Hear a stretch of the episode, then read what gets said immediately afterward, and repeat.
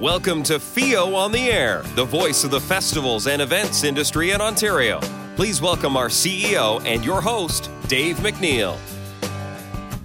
Hello and welcome to FEO on the Air. Today we're really lucky to have Steve Schmader, the president and CEO of IFEA, join us. He was our keynote speaker at our conference in London. Steven, welcome to Canada.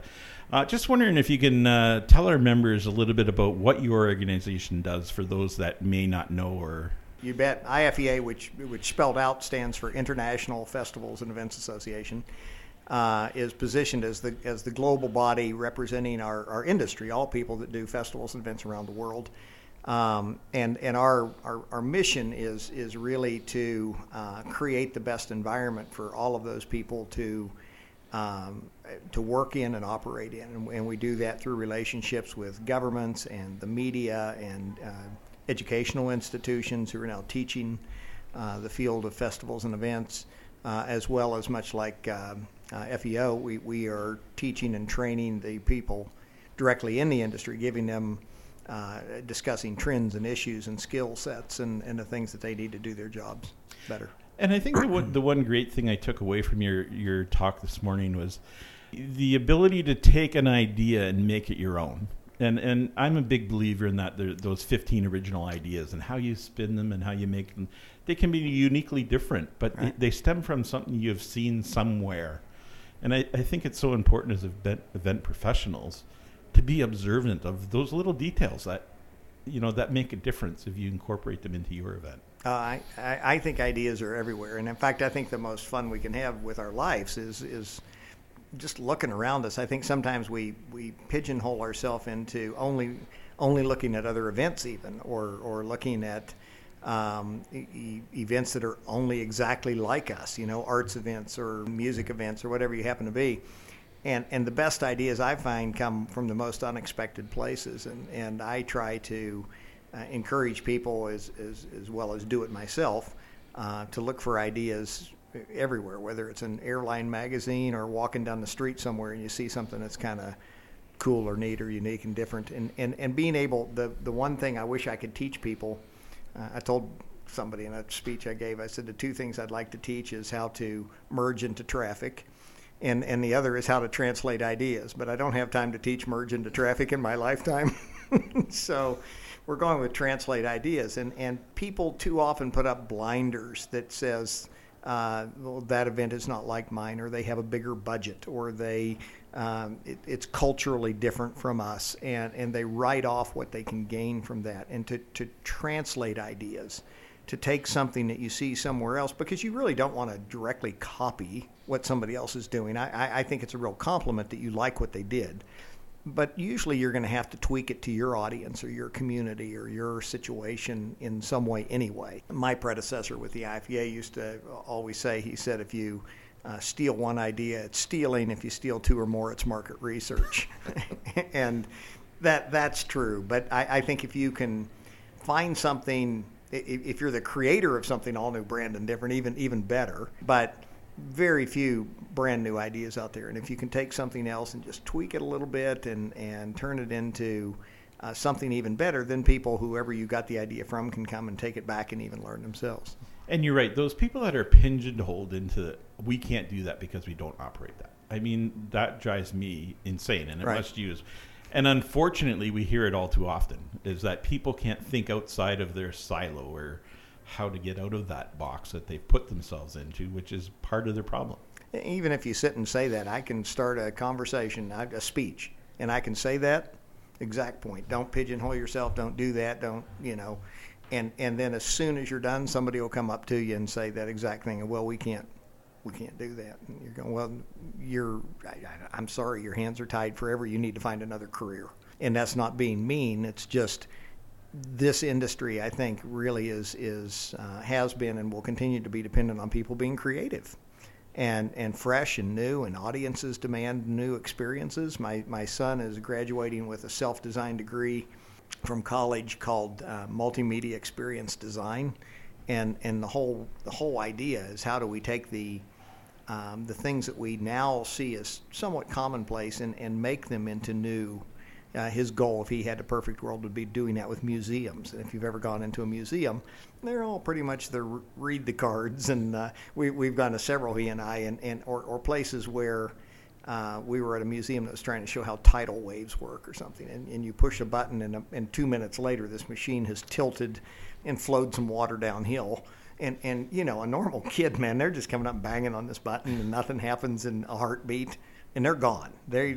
they've missed the experiment. They've missed the point. They've missed the education.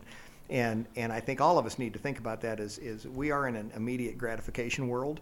Uh, we want it to be quality experiences for people, but you have to think about um, if if you put all the facts and things in a museum on a card for people to read and they don't read it, you've you've missed the opportunity to educate them. So now, how do you how do you provide that in a in a sense or a resource uh, to them that, that they will enjoy it, that they will remember it, that they will take it away and remember what it is that they've just experienced. The other thing I, I really pulled from your thing, and it, and it came through with my background in broadcasting, is that at the root of everything we do, we're storytellers. Mm-hmm. And I think the sooner people realize that, that their event is a story and how they tell it is so important. It, it, absolutely. And you have to, um, that's another thing you, you don't think much about having to train um, but but when we say that, I think sometimes people get confused with how you do that. But you know, like at Disney or something, how they have storyboards for every movie, for everything they've ever done, for every theme park ride. They know exactly what it's going to look like and feel like. And, and, and so to help people understand, I sometimes do use theme parks. I go, you know, if you're about to get on the uh, the Matterhorn, you know, well, the ride is obviously the ride, uh, but they set the tone for the experience. You, you know, while you're standing in a line for an hour uh, you're you're going through some Himalayan village and you're seeing you know yeti skins hanging on the wall and the camp tools and the you, you've bought into that or if it's a Star Wars ride or whatever they start that and it entertains people in line for one but it also sets the stage for, for what the story is. And, and it can be a very simple thing too because you, then they go okay well you know again we can't do that we don't have the budgets and uh, we used to do a very simple thing at an event I produced where we had a kids area, and, and I'm a big King Arthur fan. I just like King Arthur. So we, we had a sword and a stone built, and we had it built with a garage door opener. So from 200 feet away, you could raise the sword. And, and we enclosed the whole thing in an old English courtyard looking place, and, and, and it just sat there for during the festival. But at certain times of the day, uh, we would open it up uh, and and I mean, the rest of the time people could take pictures and those kind of things. But then we had a, a Merlin costumed character come out and hosted everybody and did magic tricks. And then he brought little kids up out of the audience and they let them try to pull the sword from the stone. And at some point, you know, we'd go, oh, well, that little girl is cute. And we'd press the garage door opener and the sword would come up. And then we had this huge giant parade and crowning. And, and, and all of that was a, a, a story. It's a story we all know but we just created it where we were, and and that that's one of those that, that adults know the story, kids are learning the story. It, it, you have a um, a beginning, a middle, and an end, uh, kind of a thing, and and and that is far more fun.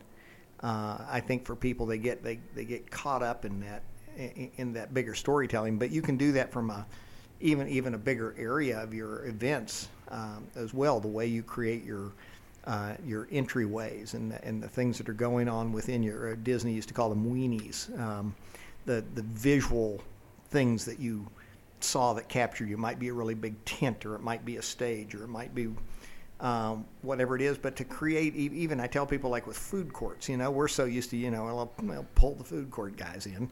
And I said, well, what if you design the whole food court around an international theme, especially if you salute a different country or something? You make it a global village and and and just have the fronts of the booths and things designed to make you feel like you're in a different place and a different um, story, and and that's those are the kind of simple things that really I, I think cause people to remember more. Other other than I, I, probably a bad way to term it, but I've said I've been to far too many events that are crap in a park. You know. Yeah. Yeah. And and people think that's that's what it takes. You just stick a tent or a stage or a porta potty or whatever you got, man. Stick it out in the park, and, and you've got a festival. And that's not what festivals are about. You have to create an experience, and that should be the most fun we have in our industry is creating that and thinking that through and really building that. Uh, a lot of times, I think we get so caught up, and, and we're we're always pressed with time and money and resources, of course, and so sometimes it's good enough for now. Um, but I, I think we get so operationally caught up that we, we the first thing we give up is the creative time. And, and I think we have to be careful not to do that. That that should be the most fun we have, and the last thing we want to give up. Yeah, and, and unfortunately, in this days with uh, the risk management and everything, mm. everybody's talking about it, and it's sort of the top of mind. And and I truly believe, and I said it at a municipal conference, is unfortunately we've lost some creativity to the time we've spent on risk management. And you know, I've had yeah. questions like, "What's going to be the next big threat?" Well just imagine some crazy thing and that might happen you know anything anymore i know it's and, and you're right i feel like 75% of our sessions at our conference are, are risk management anymore as, as, opposed to how do you build a better parade float um, and, and, it is a shame that we, we are in that world but that's the reality and, and now just the costs of dealing with that now too both for small events and large events you have to you have to do your risk management matrix and things and say, okay, small event in a small town, how much are they? Is their risk a big terrorist threat? Probably not, and their risk is probably more a really bad weather front coming through, or or, or a vendor gas leak, or you know, so they're far more on, on those terms. But we but we have to think so much about that, and and you know now like for the Olympics, talking big events. Um, the security alone for the Olympics costs more today than the entire Olympic Games used to cost to produce back in you know the end of the century. And the Olympics are a great example. I've been involved with four in my career, and and you know you, you talked a little bit about the preparedness and making sure that banner and to me the Olympics are the ultimate event that mm-hmm. that they've got it all right. They've got the wrap, they've got the banners, they've got the movement of people and and every tiny detail is taken care of. But anybody that's been involved in, in the event world, it's the Olympics are no different than any other event. It all comes together at the last minute. I mean, I remember driving around some villages thinking, "Oh my God, that that fence is not wrapped." But you know, you get there in the morning and everything's wrapped and the grounds are clean. It, it just happens, right? Well, you always, always the news coverage leading up to every Olympics I've ever seen is is there the hotels aren't finished, the roof's not on, the stadium's not going to be complete, the waterways are polluted, uh, and, and, somehow, and, and, and maybe if we could really see behind the scenes, worse than others, but you know somehow they all pull off and they come out and and and you know in the Olympics the things people don't realize too is a lot of the Olympics is is a um, is a repeat event. You know they don't create the Olympics from scratch every Olympics. They have people that travel that that's all they do is Olympic games. They they just move to the next one like a political campaign and they've got the plan and they know kind of what needs to happen and, and so there's a certain amount of personalization to where you're at but the way you set up the um, the ski tracks and uh, th- that's all pretty much in place. And I think it's a lesson to be learned for other events that don't have a large change over year to year is to remember your core value and, and work mm-hmm. around mm-hmm. that. You're not anybody that's constantly changing for change sakes right. is missing an opportunity, right? I mean, they're yeah, certain certain things that can be repeated and aren't going to, you know, people probably aren't going to walk out if your stage looks the same. You might want to dress it up and put banners and and, and images and logos and those kind of things make it look cooler. Um, but if you have a limited amount of time that you can spend and, and resources, uh, there's certain things you can get by with probably repeating and, and aren't going to be as highly visible or noticed. And sometimes it could be a very little change you get noticed before something yeah. you think is huge. And speaking of those, I mean, back to the creating the experience and that whole Disney model that you touched on. I mean, um, you know, at Oktoberfest, we used to talk about creating an experience from when your car entered the driveway till mm-hmm. you entered the venue until you left the venue, and every different aspect along the way, which is the Disney model. Right is making sure that there's a positive experience. Whether there's a lineup, what do you do with that lineup? How do you engage it? And we we've talked about that uh, for forever. I used to do that when I was producing more hands-on with events, and and uh, we we used to have a, a, bus service that you could park off-site, and, and and it would shuttle you down to the to the park where we were. And I'd tell people, I said, okay, we need to we need to go live that, and and say what is the experience when you park your car? What is the experience on the bus? When you get on the bus, what is it, what, you know, while you're waiting, what is it on the bus? So we created videos to play for people to watch. Here's what you're looking forward to. And, you know, because they had the capability to play. And then where you delivered people to and what they got off the bus. I was always like, what are you, what are you looking at when you get off the bus? Who's greeting you? Who's making you feel welcome? Who's handing you a map? Who's, You know, otherwise you're just dump you off in a parking lot and you won't feel like that's very fun or exciting. Um, I, there's a um, they're talking about the things like I did in my talk at, at your conference. Eh, there, there's a, a, Japanese garden rule. If you've ever been through a Japanese garden, they're just beautiful, you know. And and and their their rule is one step, one view. And so every step you take should have beautiful views to look at and, and new and different views. And so I think festivals should be kind of the same way. You should walk through and say, what do I see from here? You know, just to put random, I ran again crap in a park. Just to put random crap in a park doesn't work. But if you got look, I'm going to set my stage so uh, the backdrop for the audience is a mountain range or or a, you know, beautiful. I I've I put a stage which was in the right place for where I was at the time, but uh, you know, something one of our challenges was is the sun set right behind it, which didn't that wasn't good when it was setting. It was, it was beautiful once it came down at night. Um, but we, we came up with a way to shield it from that and, and, and do the backdrop and everything so we could have it where we wanted the rest of the day. So you have to think about those things, or, or where if you have a sponsor tent or a VIP area, you know, it, that it's not just set off to the side and forgotten or something. You know, how, how nice does it look? Where is it set? What's the um, again, the visual and the viewpoint and, and things that all those people are getting, uh, because that does help people um, remember the experience and it makes it nice. That's why big music festivals, you know, used to be a half dozen music festivals that you would travel to in the summer. Now there's one in every community. They're kind of the big box store of of uh, festivals and events now. Most of the really big ones were somewhere pretty neat. They were in a gorge, or they were at Red Rocks in Denver, or they were, you know, somewhere where it was a spectacular setting that you wouldn't normally get.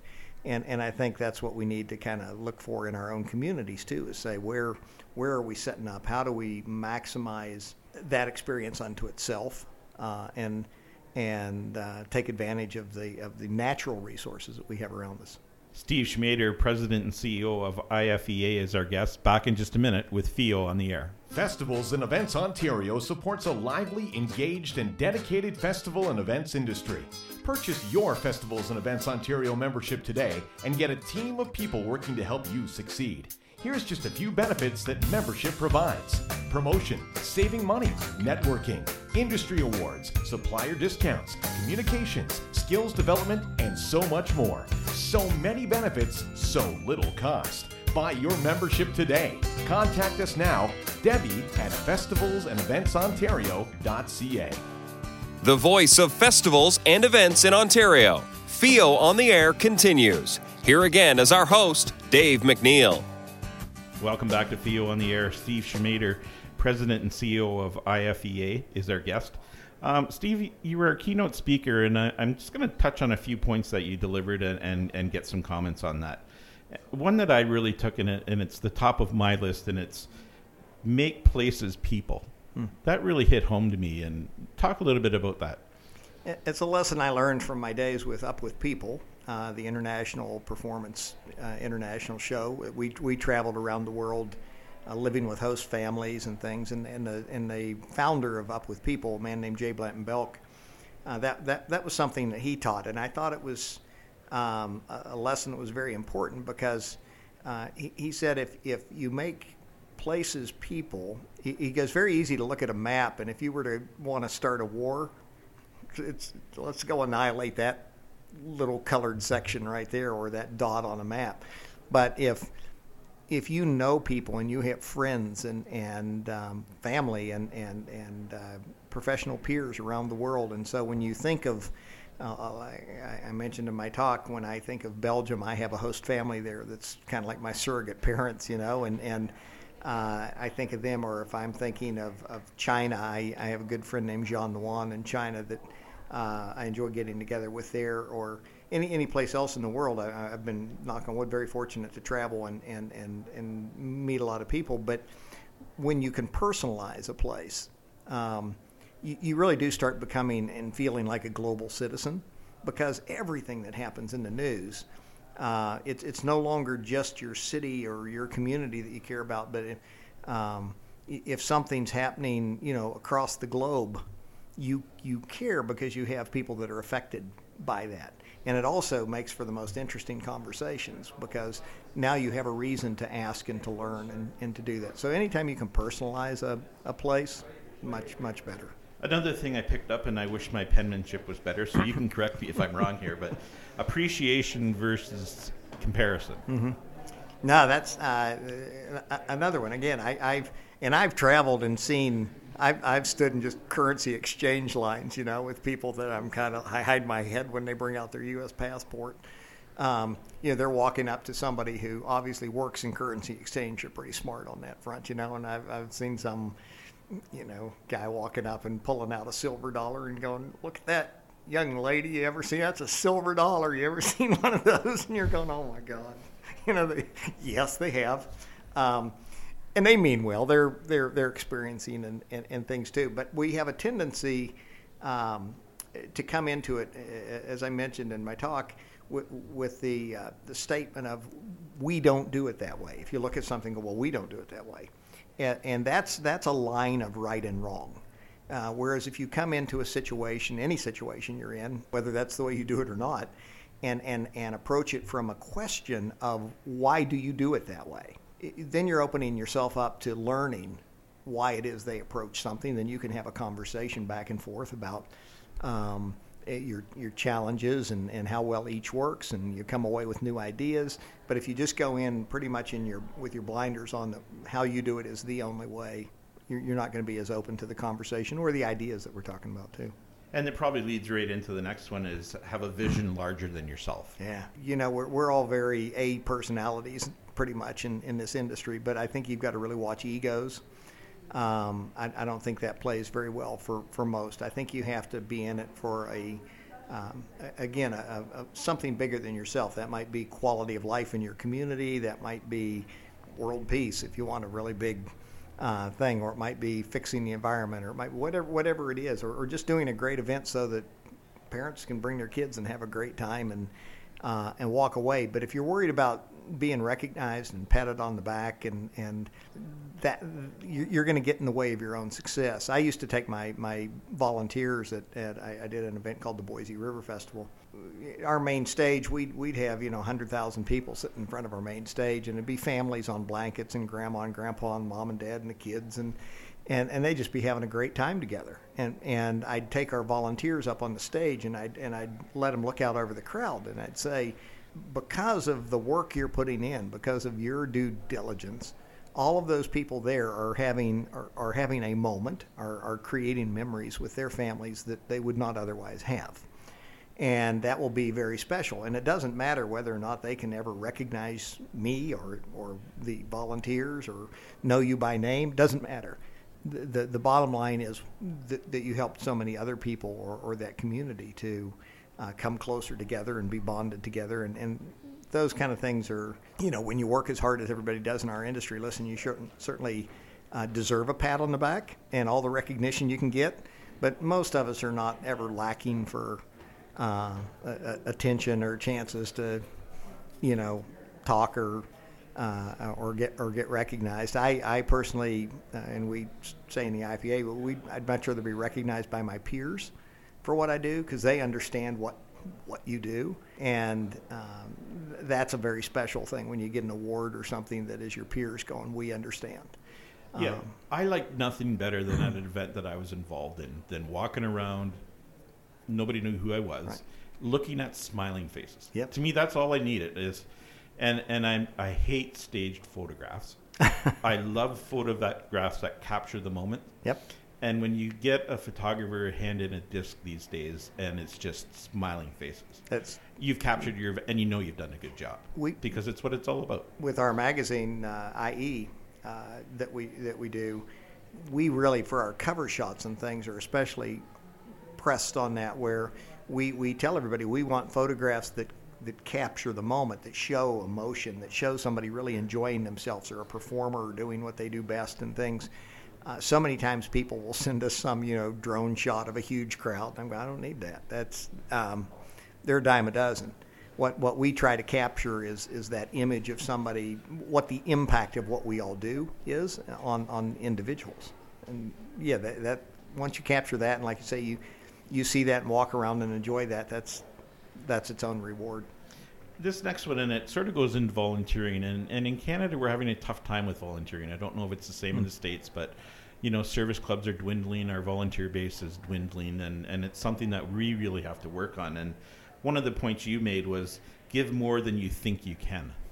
Yeah, and and for everybody, your volunteers or yourselves and everybody too. You know, you we all think we wear out quicker than we do. You know, and and uh, from a from a time standpoint or a resource standpoint, or you know, it's it's it's easy for. I have people that you know oftentimes you know they're they're like, they, I mean they're human. They they get they get tired. They you know work hard. They they do things, but uh, in our industry, most of the time you're going to have to you're going to have to press that envelope probably more often than people in, in some other industries do. You're not the bank teller that at five o'clock closes the windows and goes home. And, and if that's the kind of job you need and that's the kind of lifestyle you need, then this is the wrong business for, for you to be in.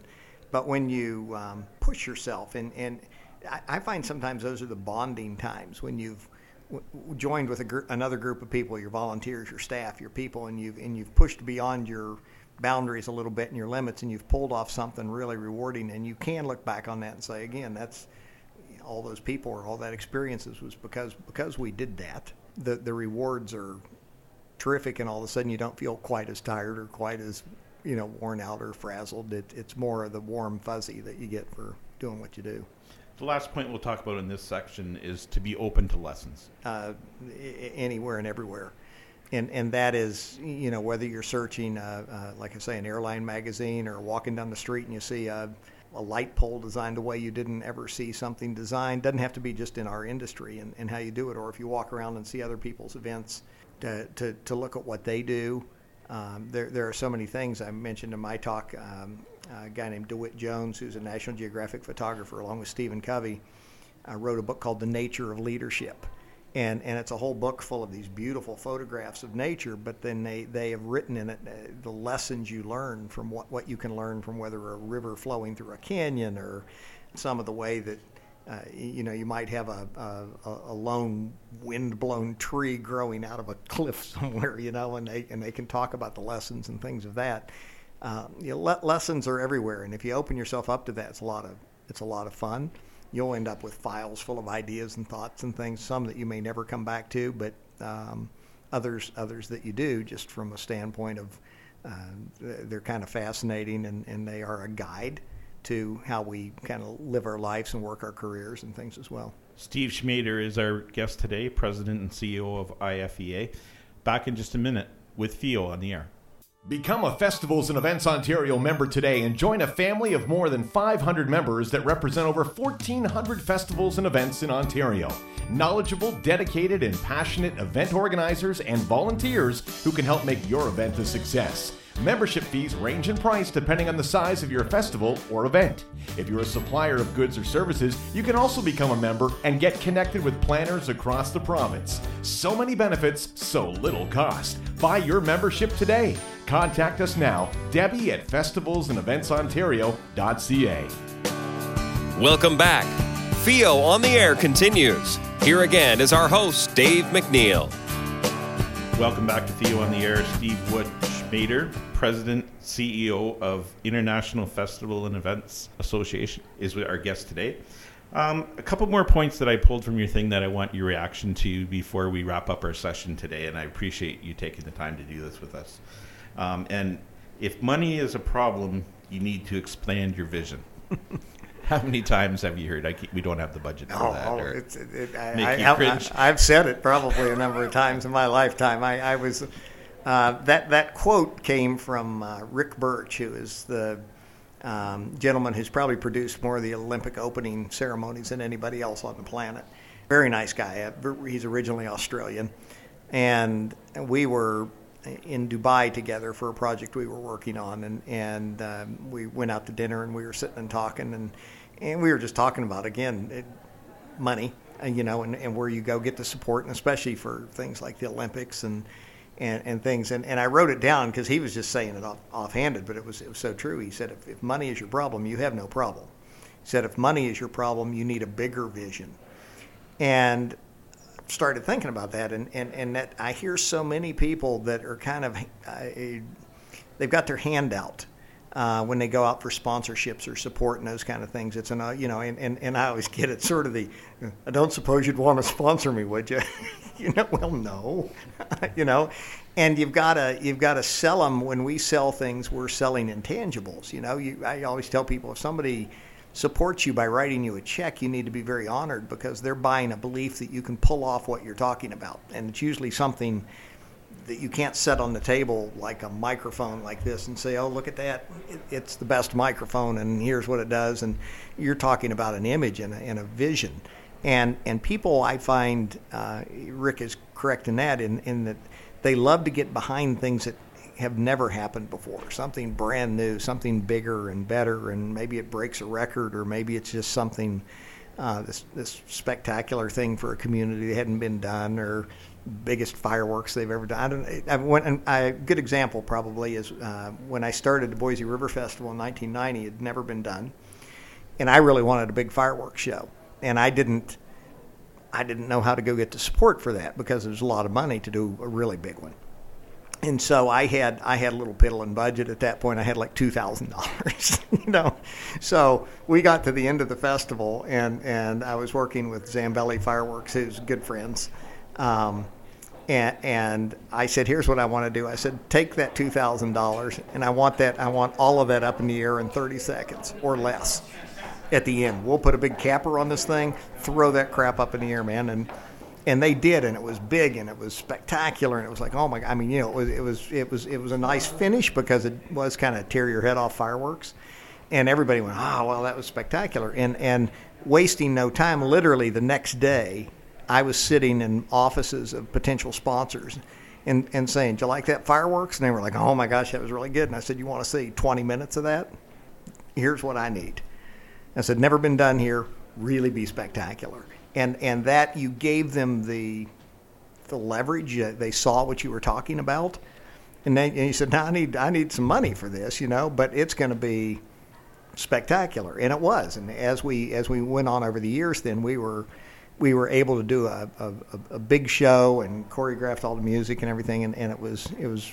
They still talk today in our community about the fireworks we did back in the 1990s because nobody else has yet repeated that. But uh, you probably still could if you went back out and sold it again from a bigger vision. Which leads into great to to the one of the final comments I'll, I'll talk about. Pick your partners carefully and protect them tenaciously.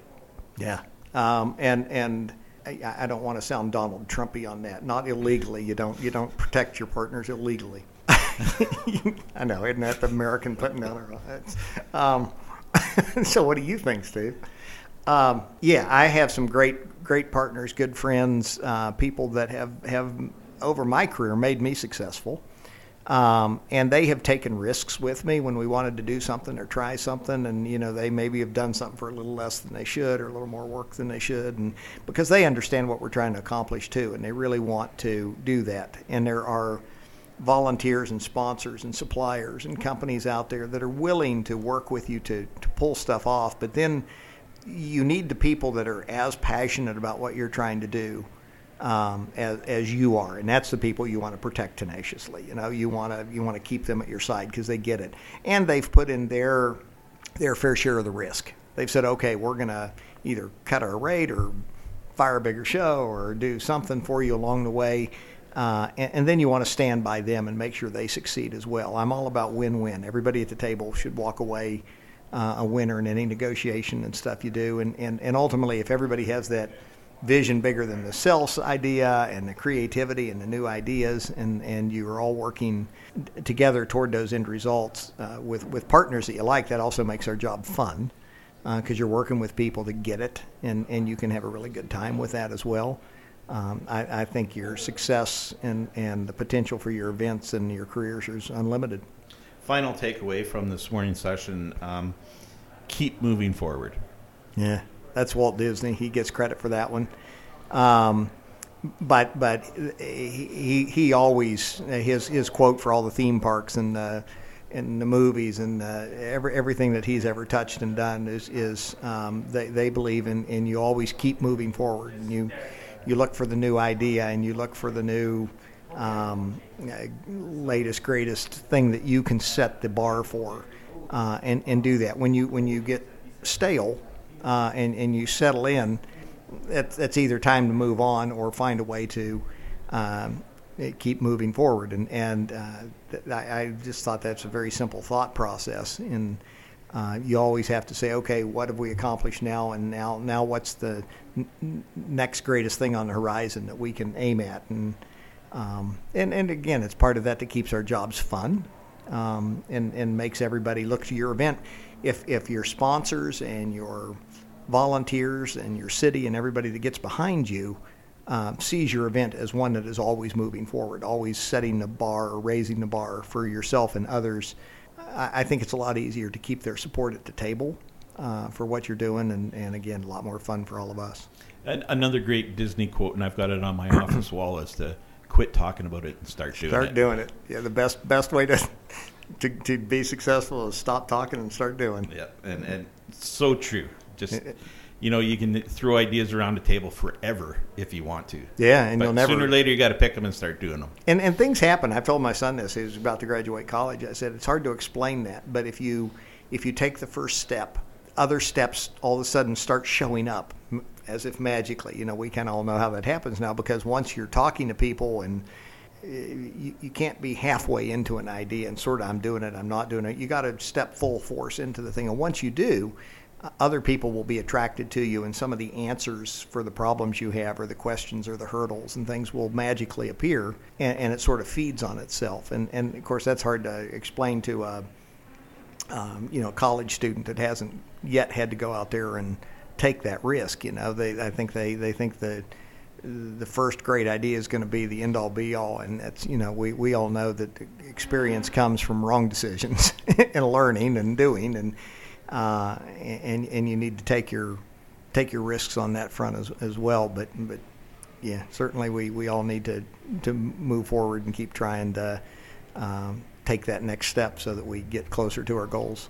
Final word, final thought for our few on the air listeners. I, I just congratulate everybody who happens to be listening because I'm assuming they are probably the leaders in their field anyway already because uh, they know, you know, again, just, just looking and listening and talking about new ideas and and uh, I certainly wish all of them well and, and I hope that they will uh, do their best to um, bring other people up through the ranks, some of the younger generations and the, and the people that are looking to get involved in our industry and, and looking for the best doors in to help to help open those pathways and keep our industry.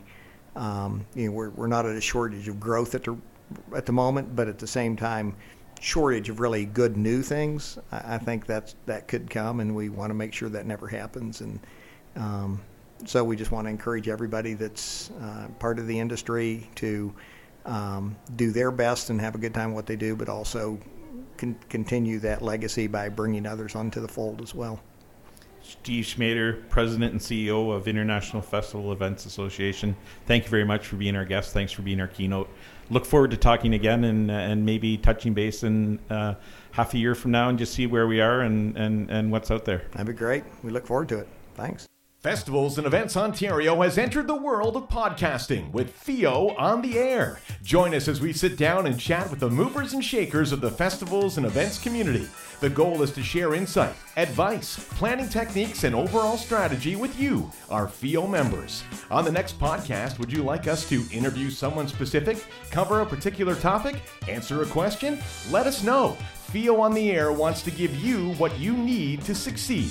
Contact us now, Dave at festivalsandeventsontario.ca. Thanks for listening to FEO on the Air, the voice of festivals and events in Ontario.